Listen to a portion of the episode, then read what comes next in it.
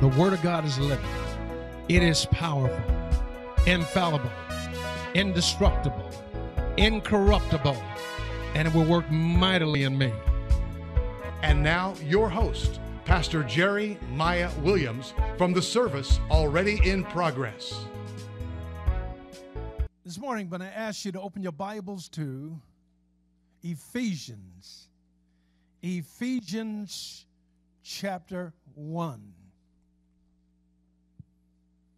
Ephesians chapter 1, verse 3.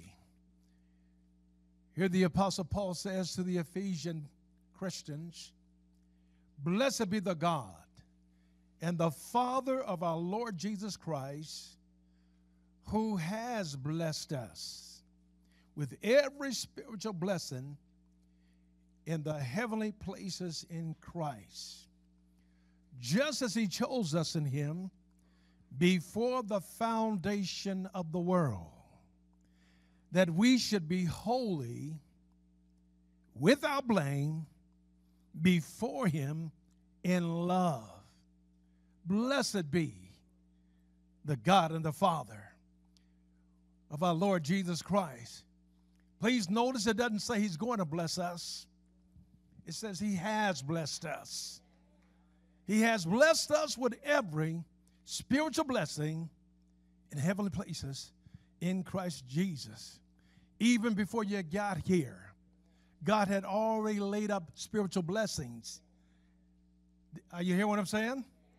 God had laid up spiritual blessings for every one of us, like redemption by his blood, through his blood, the forgiveness of sin, salvation the new birth, Holy Ghost baptism, being filled with the Spirit, the gifts of the Spirit, the ministry gifts, and the fruit of the Spirit. All those plus others are spiritual blessings that God has already given us. And He gave them to us in heavenly places in Christ Jesus. In the realm of the Spirit, every one of us in the eyes of God are seated. We're seated with Christ in heavenly places in the realm of the Spirit. Then Paul went on to say, just as he chose us, and I'm so glad about that, that, you know, I didn't really chose, choose God, God chose me. But after, you know, I became aware of the fact that God chose me, then I chose God. But he chose me first. Huh? Just as he chose us in him before the foundation of the world. We need to wrap our minds around this truth. God had decided some things about every one of our lives even before we were born, even before He laid the foundations of this world. God had you and I in mind. Isn't that good news? And he predestined that we should be holy and without blame before him in love. In other words, that we should be holy without guilt. Without guilt before him in love. This morning, I want to talk about a deadly poison. A deadly poison. One of the most deadly poisons in this earth is a deep sense of guilt. I need you to hear this. When you have a deep sense of guilt about anything, it's a deadly poison. Why? Because guilt hinders you from receiving the spiritual blessings, the spiritual blessings that we were promised. Guilt hinders us from receiving the spiritual blessings and even if you were to receive a spiritual blessing, then you may not hold on to the reality of the manifestation because of your guilt and because of your despair. Guilt is a deadly poison. Hmm? Now, my job this morning is not to convince you that you're guilty. That's not my job. My job is to convince you that you're forgiven. Did you hear what I said? You are forgiven. So why carry the guilt? It's a deadly poison. So the church is called to be the liberator of guilt, not the perpetrator of guilt. So this is ought to be a place when we come together as believers, when we assemble ourselves, that ought to be a place where we come and we're reminded about who we are and not condemned for who we have been, of what we've done. Some people go to church and they feel more guilty after they leave than, than they felt before they came. But the church ought to be liberating you from guilt, not perpetrating it. So I'm talking about a deadly poison. What is a poison? What is a poison? Poison is a toxin that can cause serious illness or death. For example, anthrax, sarin, ricin, arsenic, cyanide, and some people's cooking.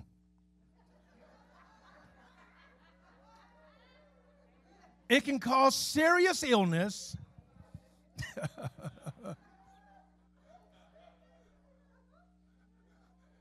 Ishmael, I'm not talking about you because you can cook.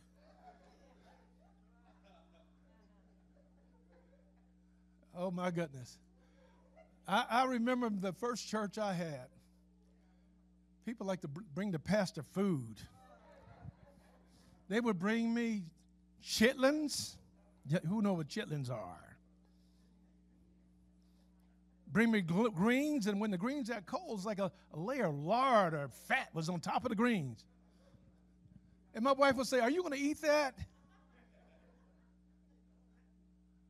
Oh, believe me, I am a man of faith. I eat it.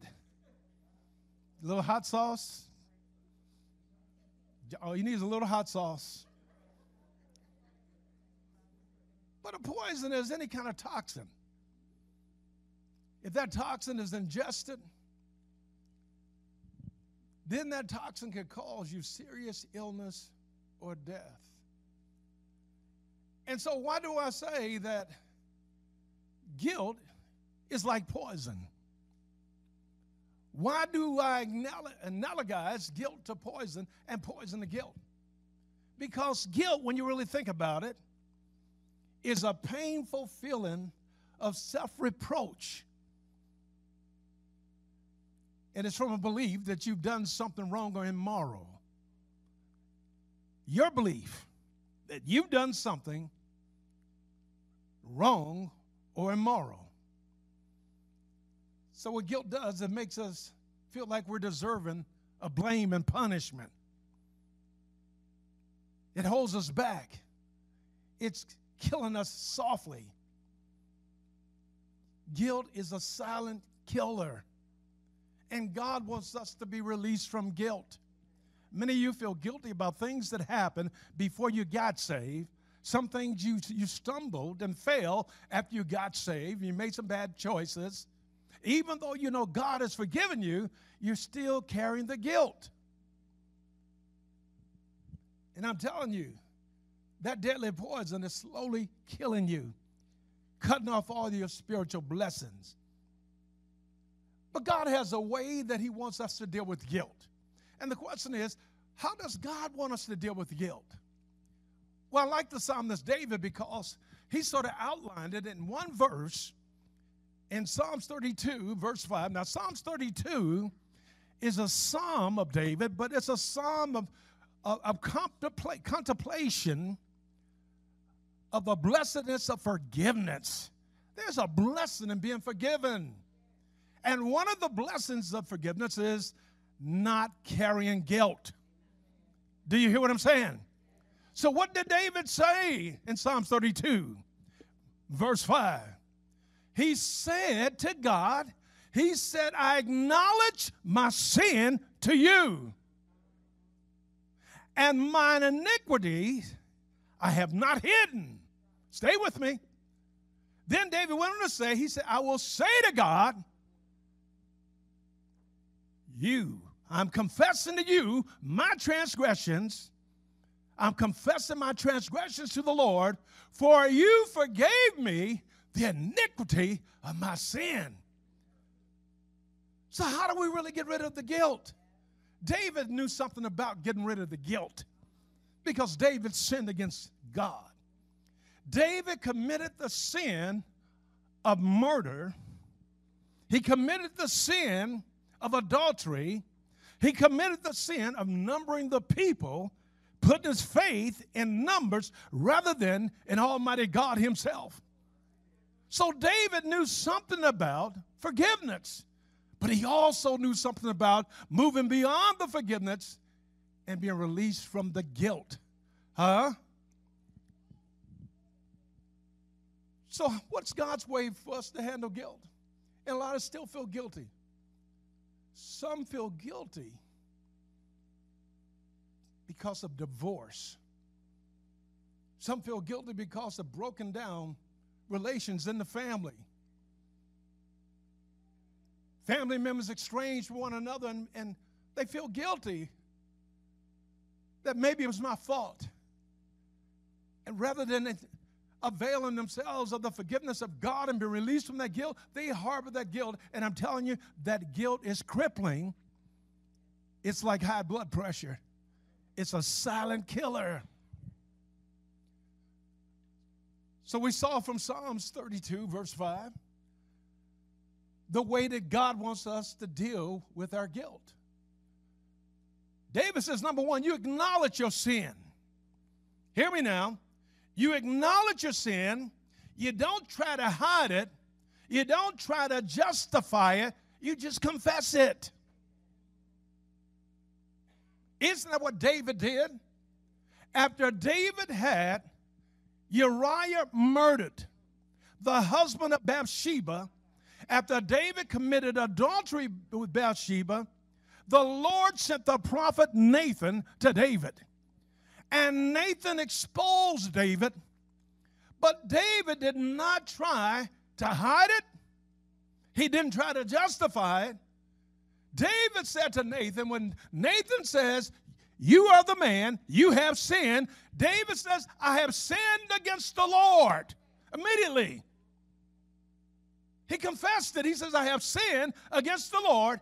Then the prophet Nathan said to David, and the Lord also has put away your sin. Oh my God, that's good news. Says, the prophet says, God's already put away your sin, and you shall not die. This is a message to every one of us today. God has put away our sin. And we don't have to die from this deadly poison called guilt. So you don't try to hide it. You don't try to justify it. Just confess it. Just confess it. And you'll receive the same forgiveness and the same mercy that David did. Can you imagine any sin more egregious than murder? And you murder the woman's husband you having an adulterous affair with. But yet God forgave him. Because David immediately confessed. And the prophet says, God also has put away your sin. You shall not die. That's 2 Samuel chapter 12, verse 13. You shall not die. This is the way you deal with guilt. You acknowledge your problem, your, your faults, your sins. You don't sweep it under the rug. You don't deny it, hide it, try to justify it, just confess it. Then the other thing we see about how God wants us to handle guilt, you don't blame others. Let me say it again. You don't blame others for your guilt, saying they made me do it. If you can't own up to the choices you made, if you can't own up to your own failures, you will never get rid of the guilt. You don't blame somebody else. You see, that's what the first man and woman did. Adam and Eve did that. Remember in Genesis chapter 3, Adam and Eve, they disobeyed God and they ate fruit from the forbidden tree, the tree of the knowledge of good and evil, the tree that was in the middle of the garden. And after they ate the fruit from the forbidden tree, the Bible says their eyes were open and they knew they were naked. In other words, they felt guilt. And the first thing they did when they felt the guilt, when they felt the shame, they covered their naked, nakedness with fig leaves. Then they heard the sound of the Lord God walking in the garden in the cool of the day. And God called out for his creation Adam, Adam, where are you? See, Adam and Eve were hiding. They were hiding from the presence of God among the trees of the garden. Why? Because of guilt. So God says, Adam, where are you? And Adam says, I hid myself because I was naked. God said to Adam, Who told you you were naked? Have you eaten of the tree which I commanded you not to eat of? Adam says, The woman, the woman you gave to me, she gave me the fruit and I did eat it. So Adam was saying, I'm blaming you, God, and I'm blaming Eve. His attitude was, Well, God, you got a problem, she got a problem, but I don't have no problem because she made me do it. Then God asks Eve, says, What have you have done? And Eve says, Well, the serpent. He deceived me and I did eat. Neither Adam took responsibility for his failure, neither Eve took responsibility for her failure, but in their fallen human nature, they blame someone else.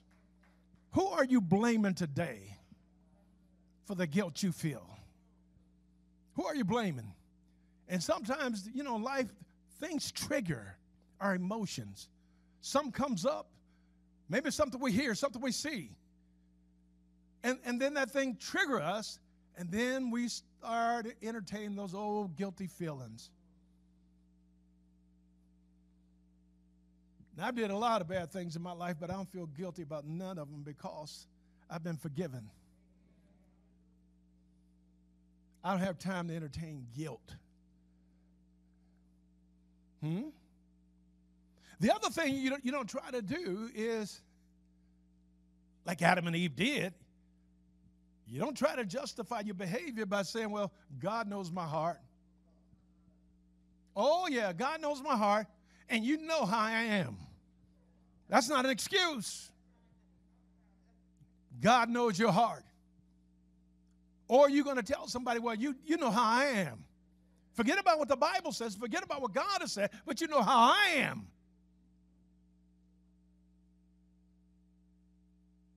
This is not the way we get rid of this deadly poison.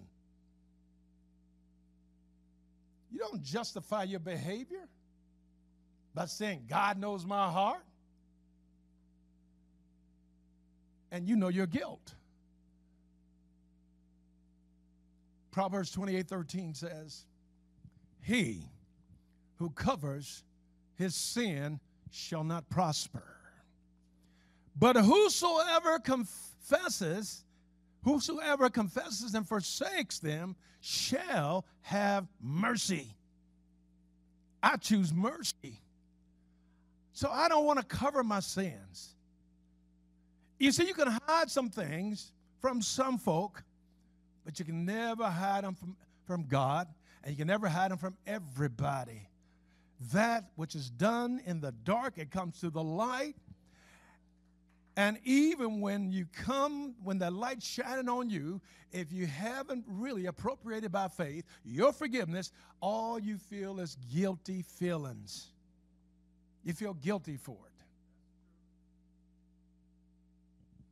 The other thing you don't do, if we're going to do this God's way, we don't try to reclassify our sins. You know, we try to reclassify our sins by saying it isn't sin. Oh yeah, we try to we try to classify it. How's that a sin for somebody else, but it's not sin for you?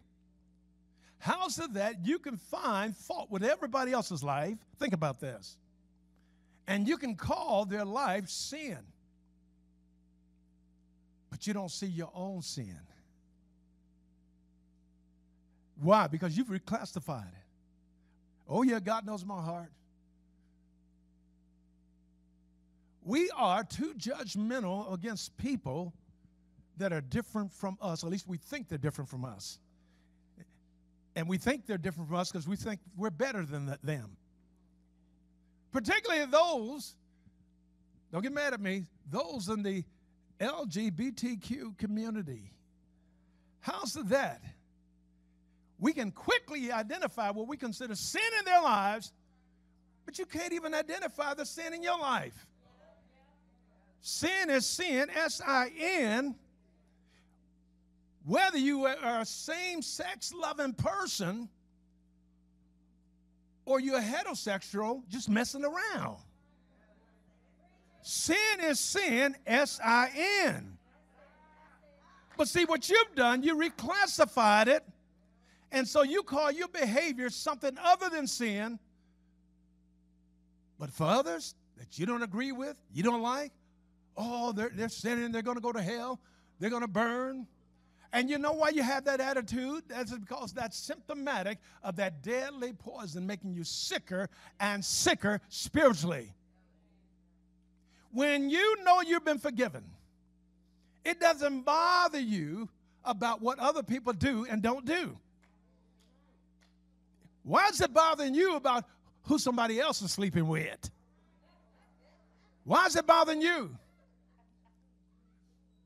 Why are you upset with homosexuals if you're not one?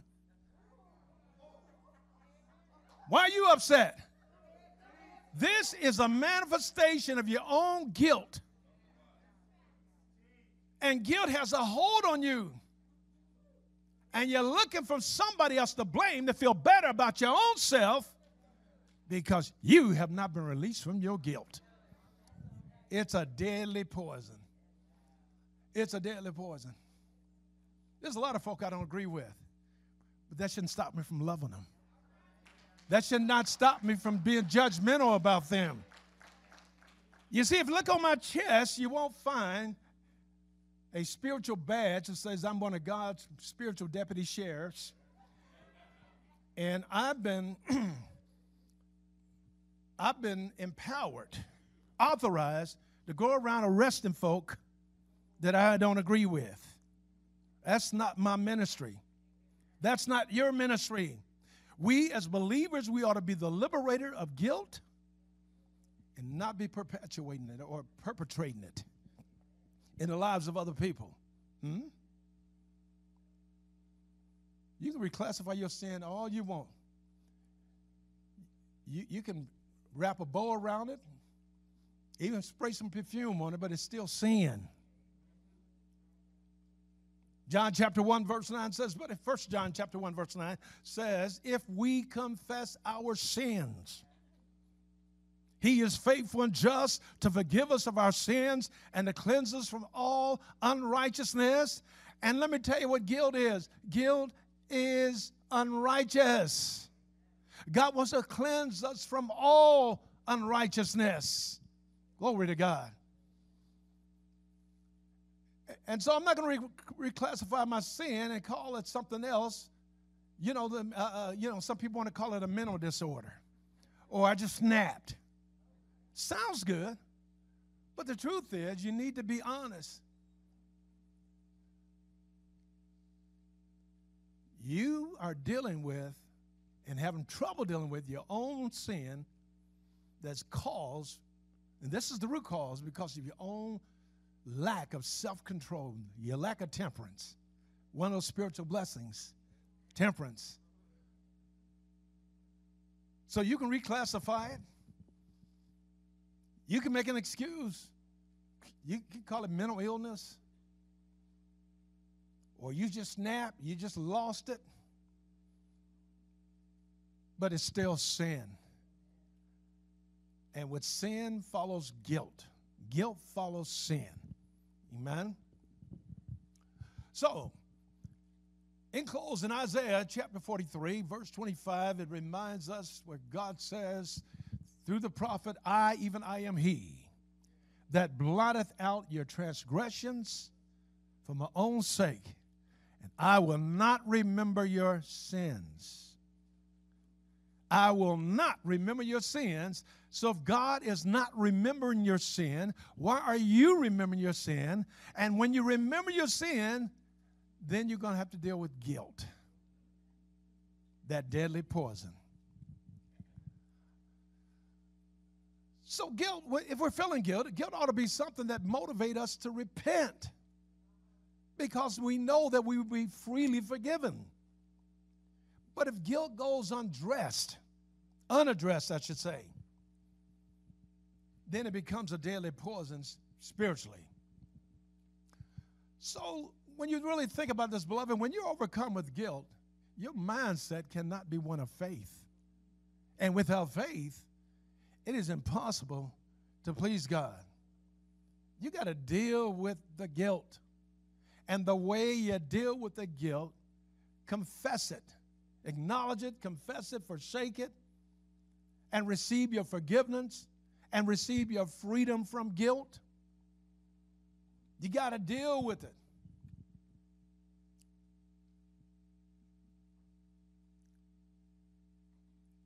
There are seasons in all of our lives.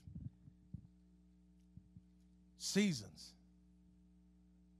And some people seem like they're always in a season of depression, sadness. And you might ask yourself, why? Aren't they forgiven just like you're forgiven? I'm forgiven? Or is it because they're still grappling with guilt? But if you don't deal with guilt, then guilt will lead to seasons of depression, hopelessness, self pity. And guess what? Your faith will not work. Guilt will choke all the faith out of you that you thought you had. Why are we still feeling guilty about something that happened 10 years ago, 20 years ago? Even something that happened last week. Why are we feeling guilty about it? Why can't we own up to it and say, Father, forgive me? Join us Sunday at Agape Word Fellowship, where Dr. Jerry Miah Williams is your pastor proclaiming a life changing message of the agape love and power that God is. For more information, log on now at www.agapeword.net, 1430 South New Hope Road. Agape Word Fellowship.